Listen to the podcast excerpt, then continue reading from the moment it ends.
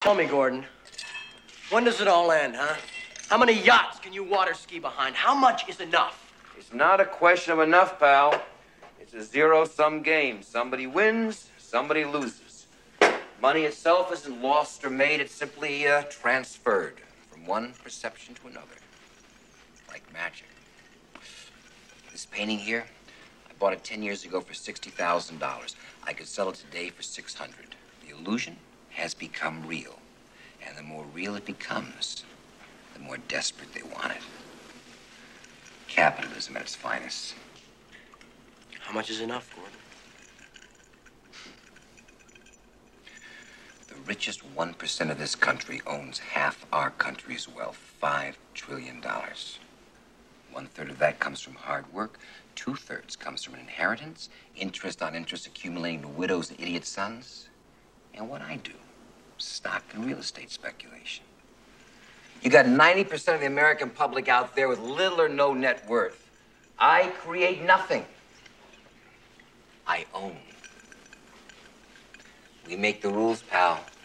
The news, war, peace, famine, upheaval, the price of a paperclip. We pick that rabbit out of the hat while everybody sits out there wondering how the hell we did it. Now, you're not naive enough to think we're living in a democracy, are you, buddy?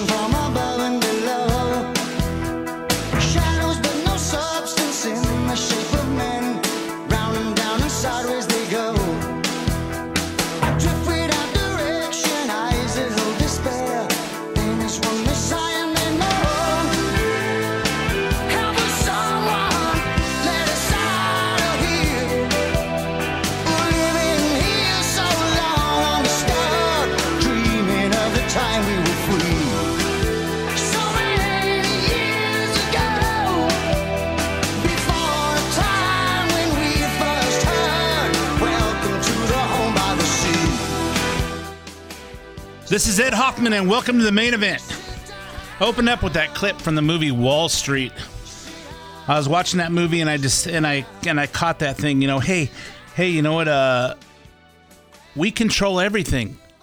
The the people with the money, we control everything. The news, war, peace, famine, upheaval, the price of a paperclip. It's all about money. It's all about money. And uh, the part where he says, uh, you know, the when he bought the painting, he goes, "The illusion has become real." He bought it for sixty, he could sell it for six hundred thousand. The illusion has become real, and the more real that illusion becomes, the more desperate people are for it. And I think about the illusion that we see on the news, and of course, that earlier statement he said that we control everything, the news.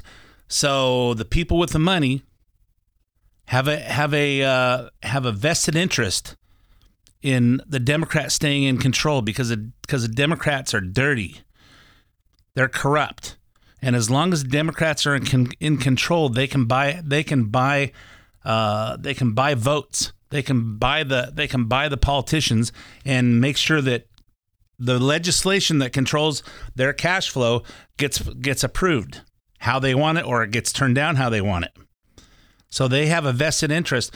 So hence CNN, MSNBC, there's there's such a such a difference in the illusion that they're that they're that you know you you look at some of the stuff you see on social media you go how can people be this stupid how can people believe be so stupid to think that you know Trump started this this insurrection And you know, you see they left they left out the video in the January 6th committee that showed the Capitol Police just letting people in and and and uh, giving them a guided tour of the of the Capitol. That wasn't a, that wasn't an insurrection.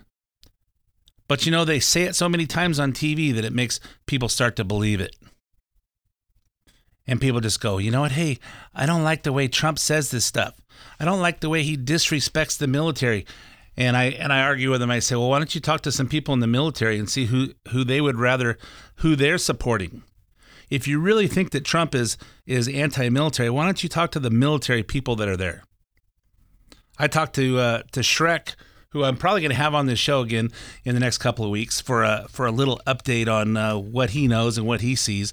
But um, but he says, hey, you know what? He goes, I could have stayed in the Marines for another ten years, but I got out because Biden. I don't want to. I don't want to. I don't like the way the leadership is. I don't like the way they support the lack of support for our military. He says it. He says he supports our military, but all the evidence, all the all the everything that we see is he supports Ukraine's military. He doesn't support ours. He doesn't support our law enforcement. He supports the criminals. He doesn't support our border patrol guys. He supports all the undocumented Democrats coming in here. The illusion is real, and the more real it becomes, the more desperate they they want they want it. And of course, I saw a uh, I saw uh, on Fox or Newsmax talking about where the number one number one priorities are for voters. The number one concern, based on the polls that they show, is immigration has now become number one concern. People are scared because these criminals are coming over our border, and it makes us unsafe. But I saw on uh, on Microsoft Edge a story showing their polls. They said that Quinnipiac said that the number one issue is preserving democracy. Really? Do you really think people are worried about preserving democracy? And and who are they? And who are they? Who are they? They polling for this stuff? I mean, where the illusion? What what illusion are you buying? And as I say every week, listen to me, listen to Fox, listen to CNN, look at the stuff you see on the social media, and then compare all that stuff to your own life experience. And, and then you use your logically thinking brain to say what is real and what is BS. Say, hmm, you know, is the economy really doing that good? They tell us how great we're doing, but somehow the price of gas is still double what it was. The price of groceries, I went I went to McDonald's the other day and I bought a a, a, a double Big Mac and a double quarter pounder with cheese and an order of fries. Twenty five bucks.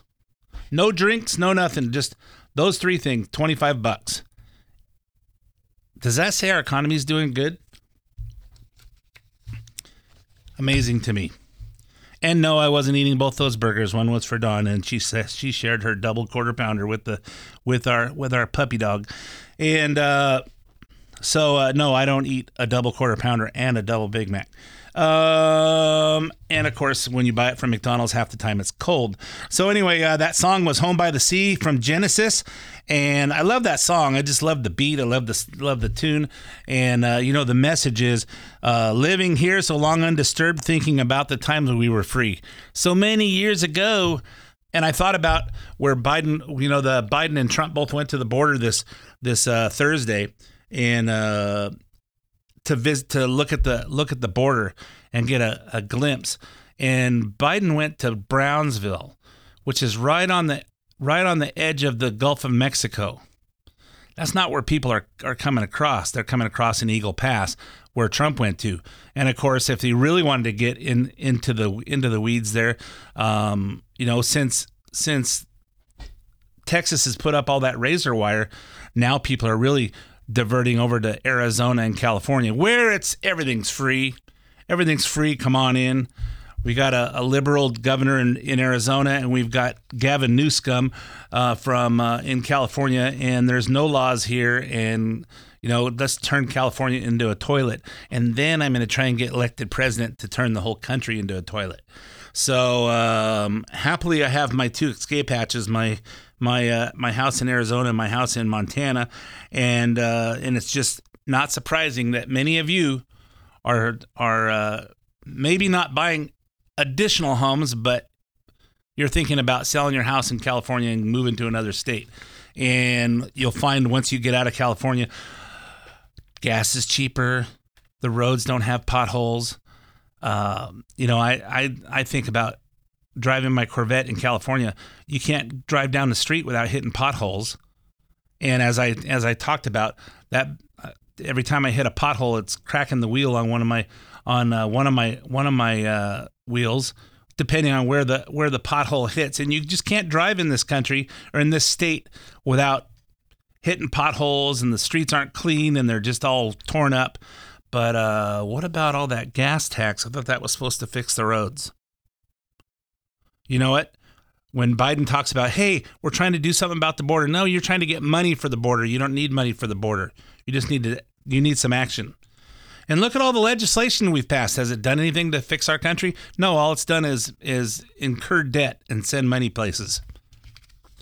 So anyway, I'm going to talk about all the all the stuff that's going on this week and my opinion of it. But before I do, let me introduce myself for those who don't know me. My name is Ed Hoffman with United American Mortgage. If you're interested in getting involved in any of the fantastic opportunities that are real estate, you need financing, call me toll free at 855-640-2020. That's 855-640-2020. One last time, day or night, toll free, area code 855-640-2020. If you want to talk about real estate or finance and uh, you know consider rearranging some of your debt with the equity in your house, whether that's refinancing a piece of property that you own or with if you'd like to purchase a property that you don't already own and that's uh, and be that in California or another state or if you want to find out about those reverse mortgage things but you don't want to talk to me on the phone. Go to edhoffman.net e-d-h-o-f-f-m-a-n.net click on the United American Mortgage logo and that'll take you to my lending page. You can put in as much information as you want me to have. Tell me how much information you want back and uh, you'll get a call back from either myself or one of my talented teammates will help you find the missing pieces to your real estate financing puzzle. Um, if there's any part of the show you missed, or you missed the whole show, you wanna you wanna uh, ta you want to get it on demand, you can stay on edhoffman.net, click on the podcast page. You can get this show as well as several past shows. You can also get it on SoundCloud or iTunes, Apple Podcasts, where you can actually subscribe for free. I record on Friday mornings. It uploads Friday afternoon and it'll download to your device shortly thereafter. And you can listen to it on demand. Um, lastly, if you have any comments on the show, send me an email to ed at edhoffman.net. All right, so uh, used up half of the first half with all that. Let's talk about uh, what's going on uh, this week in Washington, D.C. Speaker of the House Mike Johnson has been been under an enormous amount of pressure in the recent weeks to keep the government funded by the March 1st deadline. That's today as we're recording, so it's uh, it's yesterday. Yesterday, if you're listening on Saturday. Plus, the massive pressure Democrats are putting on him to pass a bill for Ukraine that lacks any funding for our border. The strategy of ganging up on Johnson was implemented at a White House meeting on Tuesday, attended by President Joe Biden, Vice President Kamala Harris, Senate Majority Leader Chuck Schumer, House Minority Leader Hakeem Jeffries, and Senate Minority Leader Mitch McConnell. So uh, that's right, McConnell, the longest serving Republican leader in the Senate, joined five Democrats in the room in ganging up on the Republican Speaker, which makes the announcement we got from McConnell this week nice to hear. But I digress. From the Hill on Tuesday, leaders gang up on Speaker Johnson at an intense White House meeting. Three of Congress's top four leaders had a loud and unified message for Speaker Mike Johnson when they met with him at the White House on Tuesday. Ignore the pressure from the conservative critics and avoid a government shutdown on Friday. I saw, some posts that say, "Hey, if you're if you don't have the guts to shut the government down in order to make sure that uh, in order to make sure that we're not sending money to Ukraine and we're fixing our border, then you don't you don't deserve to be in in politics, and you should just resign." Okay, so back to back to the uh, the Hill article. Um, Schumer, McConnell, and Jeffries emerged from the meeting, which participants described as intense and passionate, feeling somewhat reassured that Johnson heard their pleas. Not surprisingly, the one who had the most to say was Chuck Schumer, who spoke first about leaving the border out of the $95 billion supplemental foreign aid bill that passed in the Senate two weeks ago. The bill still contains 14 billion for Israel, 10 billion for humanitarian aid for Gaza, 4.8 billion for Taiwan. But listening to Schumer, you'd think all that matters is the part that gives 60 billion dollars to Ukraine. The president, the vice president, Leader McConnell, Speaker, uh, Leader Jeffries, and myself made it so clear how vital this was to the United States. This was so, so important. And that we couldn't afford to wait a month or two months or three months because we, w- we would, in all likelihood, lose the war. NATO would be fractured at best. Allies would turn away from the United States. And the boldest leaders, the boldest autocrats of the world, the Putins, the Xi's, the presidents of North, Car- uh, North, Car- North Korea. I like the governor of North Carolina, actually. Uh, the presidents of uh, North Korea and Iran would be emboldened, thinking that the United States was this soft, fat uh, country that lost its way and would take advantage. And so we said to the speaker, get it done. I told him this is one of the moments, I said, I've been around here a long time. It's maybe four or five times that history is looking over your shoulder. And if you don't do the right thing, whatever the immediate politics are, you will regret it. I told him two years from now and every year after that, because really it's in his hands. It's in his hands. We told him how important it was. It was passionate. I talked about my trip to Ukraine where I met soldiers who had Russian artillery in range with the drones they have, but had no ammunition to fire at. We talked about four brigades who are ready to go, Ukrainian, no arms, and how serious the lack of arms was. And it was the consensus in that room Zelensky and Ukraine will lose the war if we don't get the arms and don't get them quickly. You know, well, I, I have some questions when he says that if we wait two or three months, we will likely likely lose the war. Who's we? Who's we that's going to likely lose the war? I didn't think we were in this war. Um, so and then he says, you know, history is history is looking over your shoulder. Does that go along with with Biden's uh, comments two weeks ago? History is watching. History is watching. History is watching. And here's and here's here's my question about the immediate need because these guys don't have ammunition.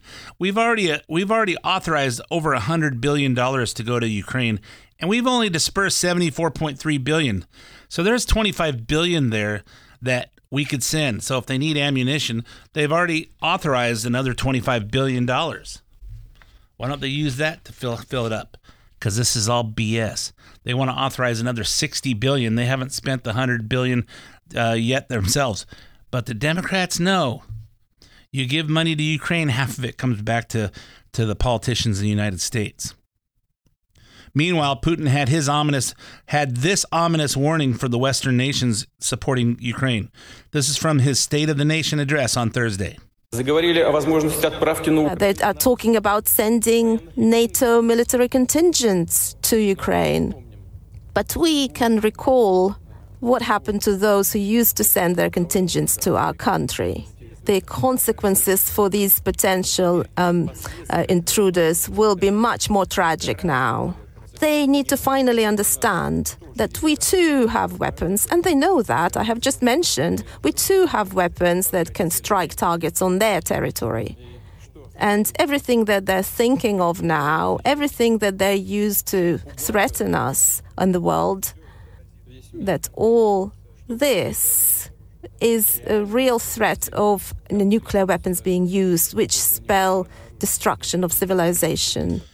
Wow, I guess Biden's strategy of giving Ukraine weapons but no boots on the ground means that meaning that we're not involved in the war, we're not fighting Russia. I guess that uh, didn't work. Apparently, uh, apparently Russia has CNN over there, and uh, Fox News and uh, MSNBC, and they see everything we're doing. So I guess that idea of we don't want to be at war with Russia and, and get them mad, I guess that just didn't work. So, up to this point, Republicans have stayed strong on refusing to pass the bill unless it includes funding and restrictions for the border.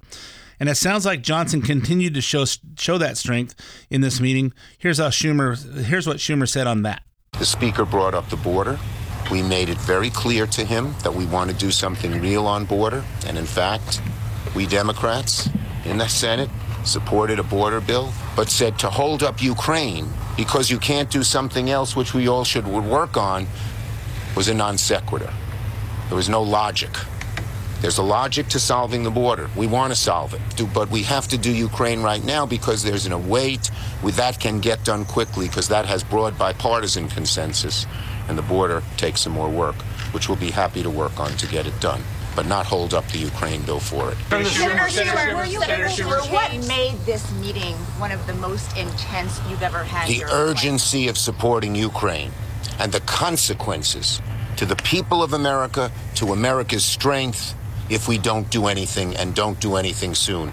I was so so shaken by what I saw at the border. I was I was strengthened by the by the strength of Zelensky and the Ukrainian people and the Ukrainian soldiers, but shaken that here they are fighting without arms against a brutal dictator who will just do anything to kill them. And the intensity in that room was surprising to me. And, you know, Johnson tried to answer and he made it clear he wants to do something on the border, but we made it clear to him we can't tarry or the war could be lost. And second, we had to we wanted to do border and have a tough secure border plan as we showed we democrats showed in the senate but he can't say it won't do ukraine until we get border. He's tried to do border for six months and couldn't come up with a single democratic vote. But is that what that's enough. Next one. Senator next one. Yes yes yes. you discussed border here. Well, he tried to do border but couldn't come up with a single Democrat vote. Well, that doesn't mean that he didn't come up they didn't come up with a with a good solution. Just means the Democrats are so stubborn. And uh, you know, the urgency to give our tax dollars to Ukraine um, when we haven't dispersed what we already authorized, uh, the border our our border, our southern border is is not that urgent.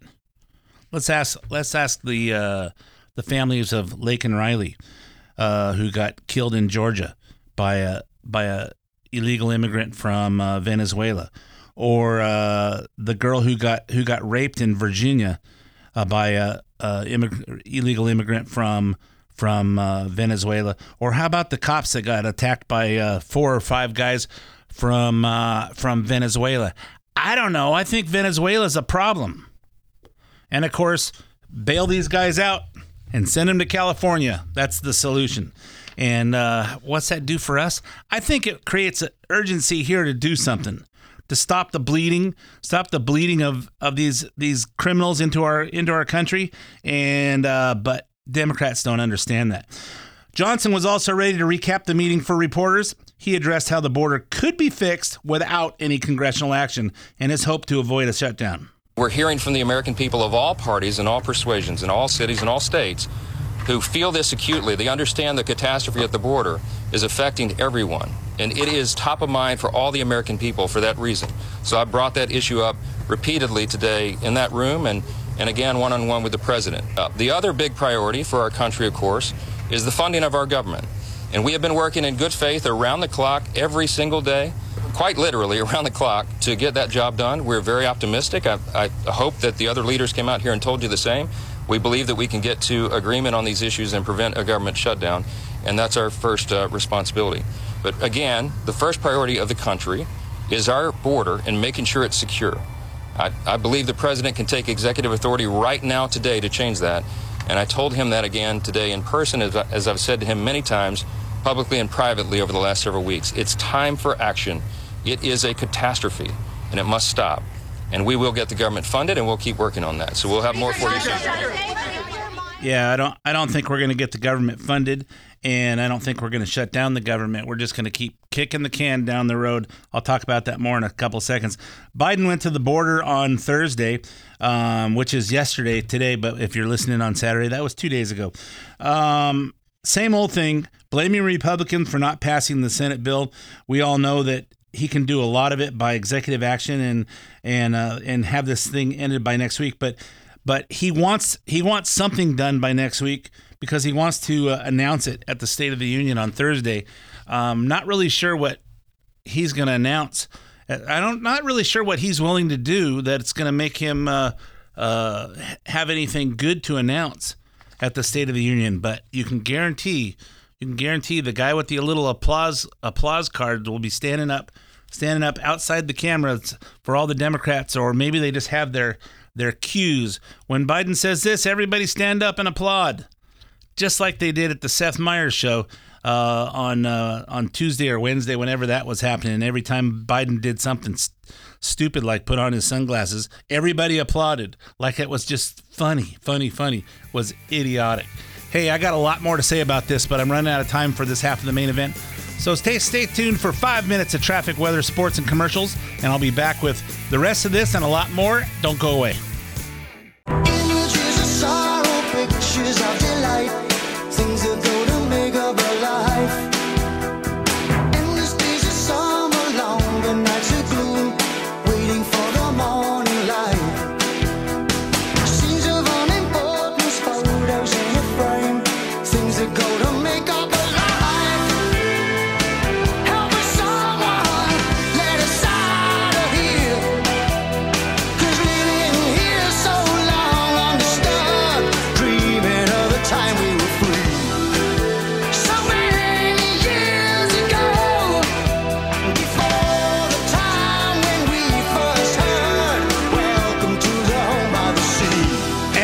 welcome back to part two of the main event.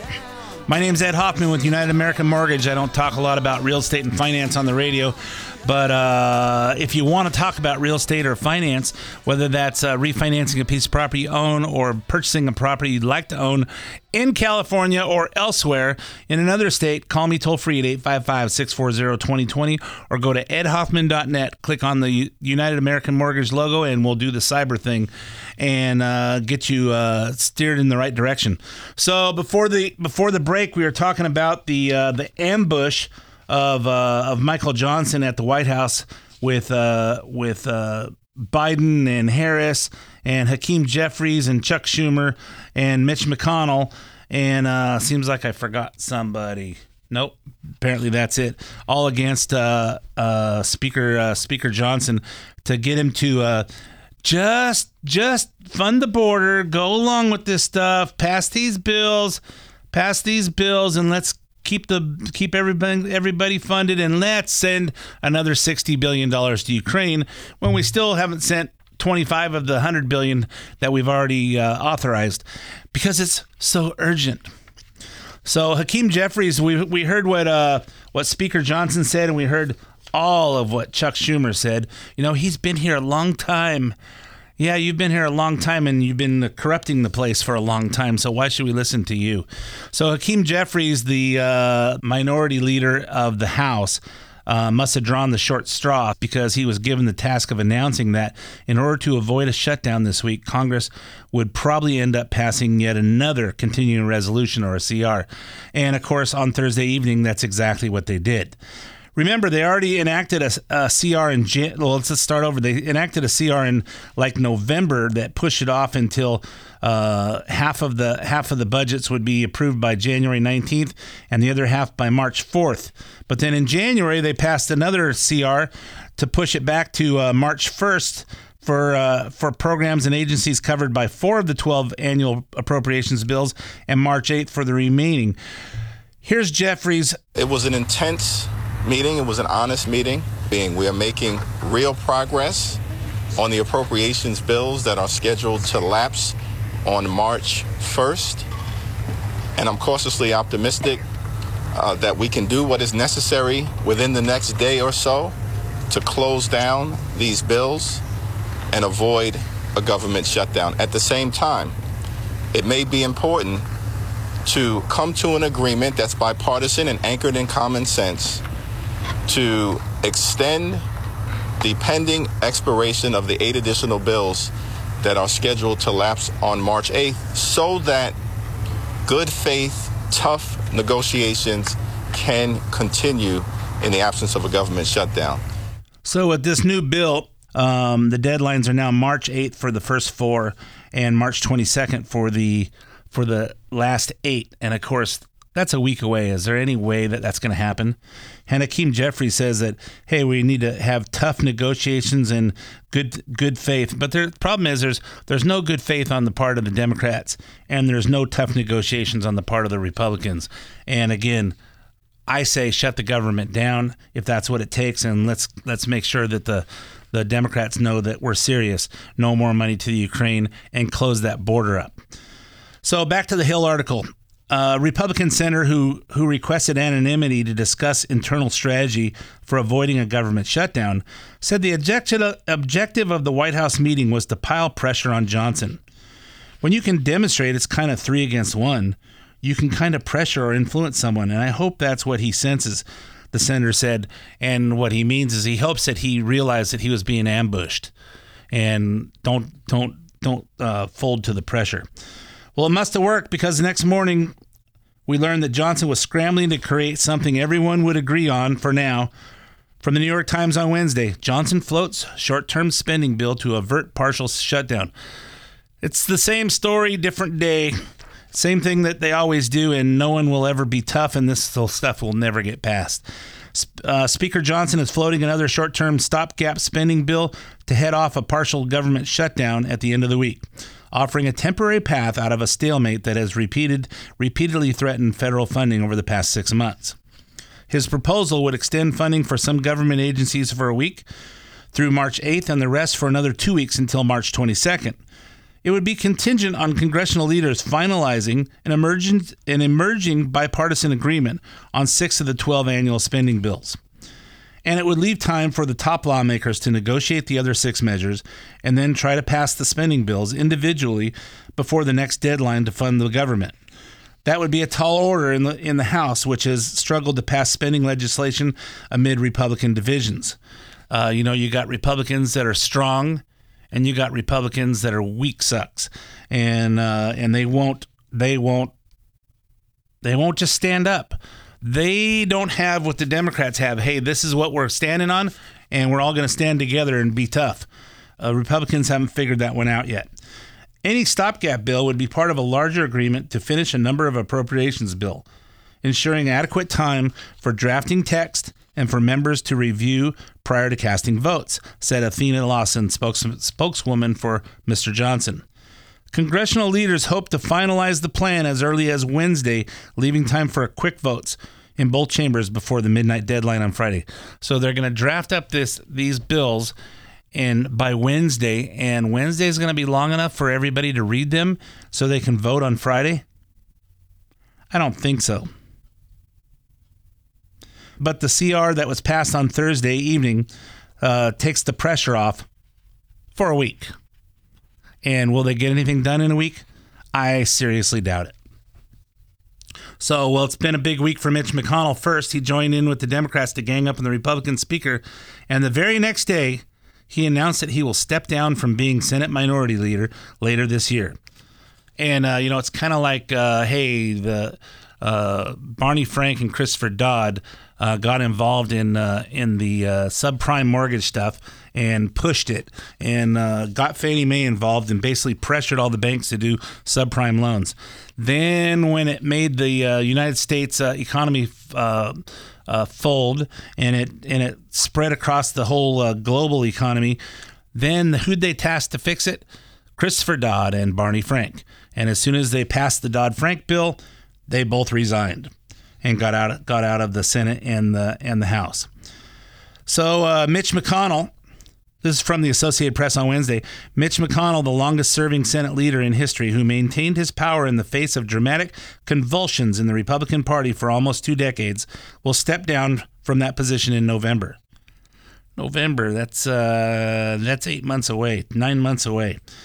McConnell, who just turned 82 last week, announced his decision Wednesday in, in the well of the Senate, the chamber where he, he looked in awe from its back benches in 1985 when he just got there. Unlike Nancy Pelosi, Elise McConnell has the decency to announce an eventual exit from Congress altogether. He said he plans to serve out his Senate term, which ends in January of 27. So uh, we already know, we already see McConnell with his uh, cognitive problems and just kind of stopping and not being able to talk for you know a minute at a time, a couple of minutes at a time. We see he's got health problems, and the way I see this playing out is just like Dianne Feinstein. He's not gonna. He he knows he's has a health problem. He knows he is a problem, and he says, "I'm gonna step down from minority leader." in November, and then I'm going to serve two more years after that. So I, am going to say three years from now, when I'm 85, I'll uh, I'll be I'll be stepping down. I'll be getting out of politics. I'll be exiting stage left. So here's some of McConnell's announcement. So it's time for me to think about another season. I love the Senate. There may be more distinguished members of this body throughout our history, but I doubt there were any with any more admiration for the Senate. After all this time, I still get a thrill walking into the Capitol, and especially on this venerable floor, knowing that we, each of us, have the honor to represent our states and do the important work of our country. But Father Time remains undefeated. I'm no longer the young man sitting in the back, hoping colleagues would remember my name. It's time for the next generation of leadership. Yeah, it is time for the next generation of leader leadership, but not today. We're going to wait three more years almost. So a uh, vote will take place in the Senate Republican caucus in November, with the winner replacing McConnell as leader, either the minority leader or the majority leader, depending on the balance of power after the election in November. They will then step into the position in January alongside the election of the 119th United States Congress. So, who might that senator be? Well, there are a few presumed heirs to the throne, and then there are some better options that Republicans may want to consider. Let's start with the uh, likely successors, which the media has suddenly been calling the Three Johns. Well, I have three Johns in my house, so uh, you know I like these John. I like these guys named John so much. I named three of my three of my rooms in my house after them. So uh, first one is John Thune of South Dakota. He's 63 years old the second highest ranking Senate Republican and the Senate Minority Whip, char- which is in charge of sounding out senators about their positions on various issues and for knowing how to how the rank and file Republicans plan to vote against uh, ahead of time. So they want he's he's there to try and uh, try and uh, try and bully some guys into changing their votes when they need to, and of knowing how many votes they have before they vote on anything and uh, that's why they call him the whip because he's whipping the guys around. He endorsed Tim Scott for president at first. He endorsed Trump only a few days ago, well after his renomination likelihood became apparent.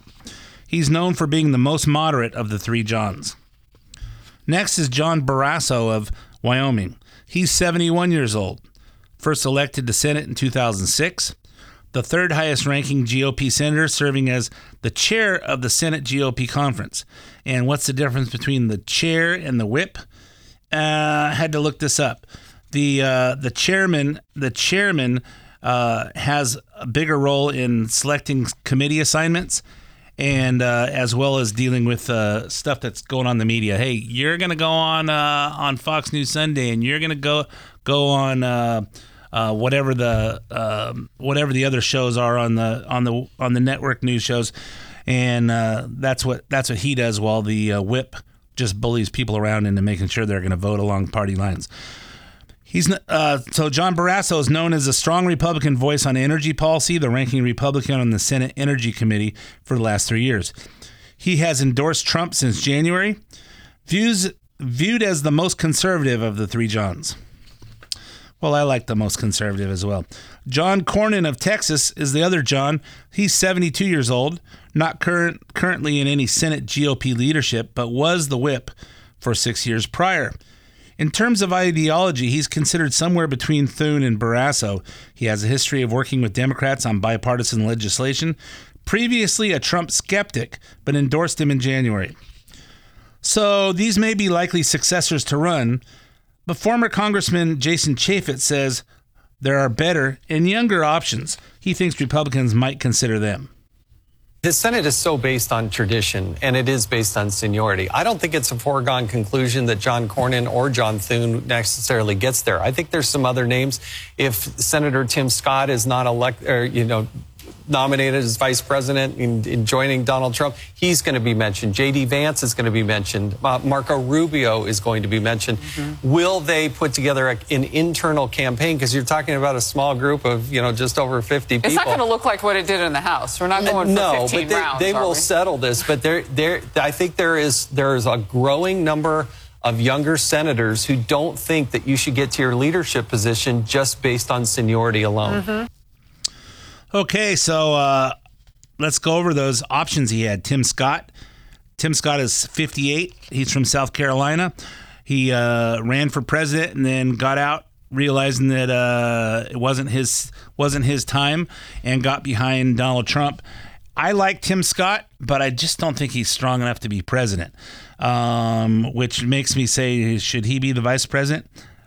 I don't know. He's calm and cool and, and collected, and he has a good head on his shoulders. But I just don't see him as a strong voice. He's just not. He's just not. He's just not presidential. But this isn't this isn't a suggestion for for president. But being the VP could be president because uh, our former president Donald Trump is not getting any younger either. Although he's not having cognitive problems like Biden is. J.D. Vance is only 39. He's from Ohio. Um, he wrote a book called Hillbilly Elegy, and uh, which apparently got made into a movie that I haven't seen. But he's uh, seems to was on Tucker Carlson a, a lot on that, and of course Marco Rubio. He's 52 from Florida. I like Marco Rubio. I like Marco Rubio a lot. He's he's strong.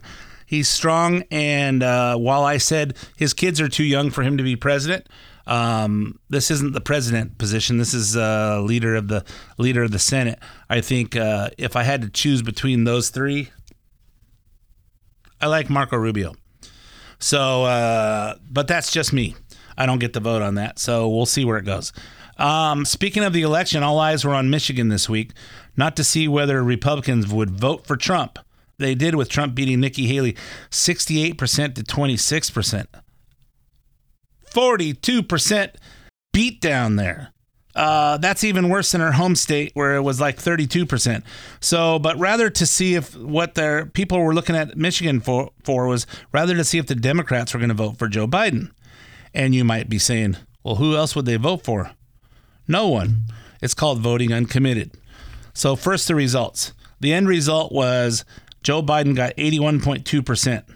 623,416 people w- wasted their time going to the poll and checking the box next to Joe Biden's name. Clearly, the illusion is real.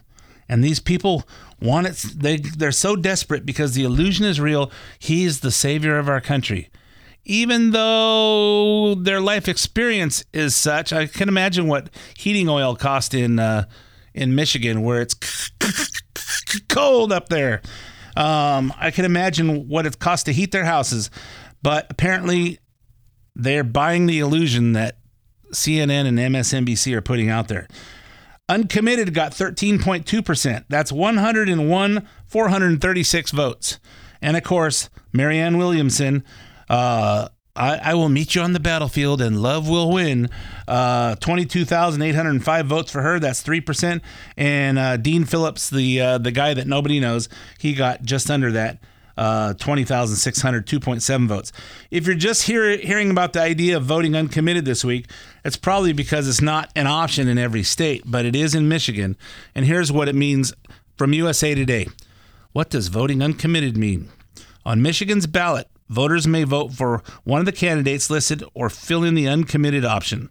According to Michigan Department of State, selecting uncommitted implies that the voter is exercising a party vote, but not committed to any of the any of the candidates on the ballot.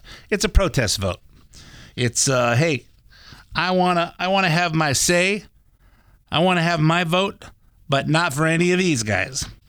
Um, so why did a bunch of Democrats in Michigan want to vote uncommitted instead of voting for Joe Biden? Because Michigan has one of the largest Muslim populations in the country. Still only 3% of their population, but the largest in the nation nonetheless.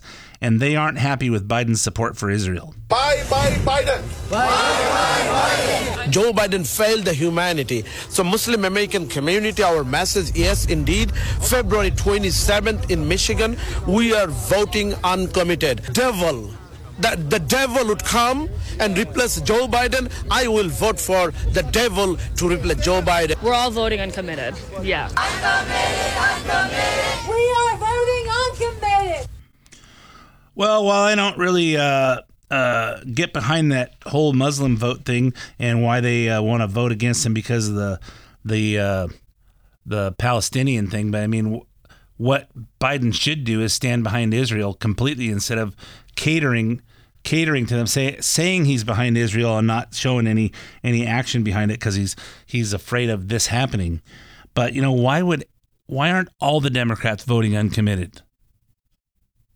Why are they why are they taking their time in the cold weather to go down and cast their vote and check a vote next to Joe Biden? What are they thinking? You know, when they say 33% of the people still, uh, 33% people still give him a favorable uh, job approval rating, who are those 33 people out of 100? Are you kidding me? What are they seeing that I'm not? Because I don't see anything he's done good. I mean, if I guess if I was a politician and I was getting some of that kickback of all that taxpayer money, I might, but I don't see it.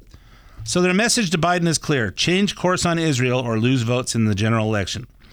And to their credit, they exceeded their goal 10 times over. The initial goal was to get 10,000 uncommitted votes, and they ended up with over 100,000. That might be because the most vocal proponent was, of course, Congresswoman Rashida Taliban. I mean, Rashida Tlaib. Right now, we feel completely neglected, neglected and just unseen by our government. If you want us to be louder, then come here and vote uncommitted.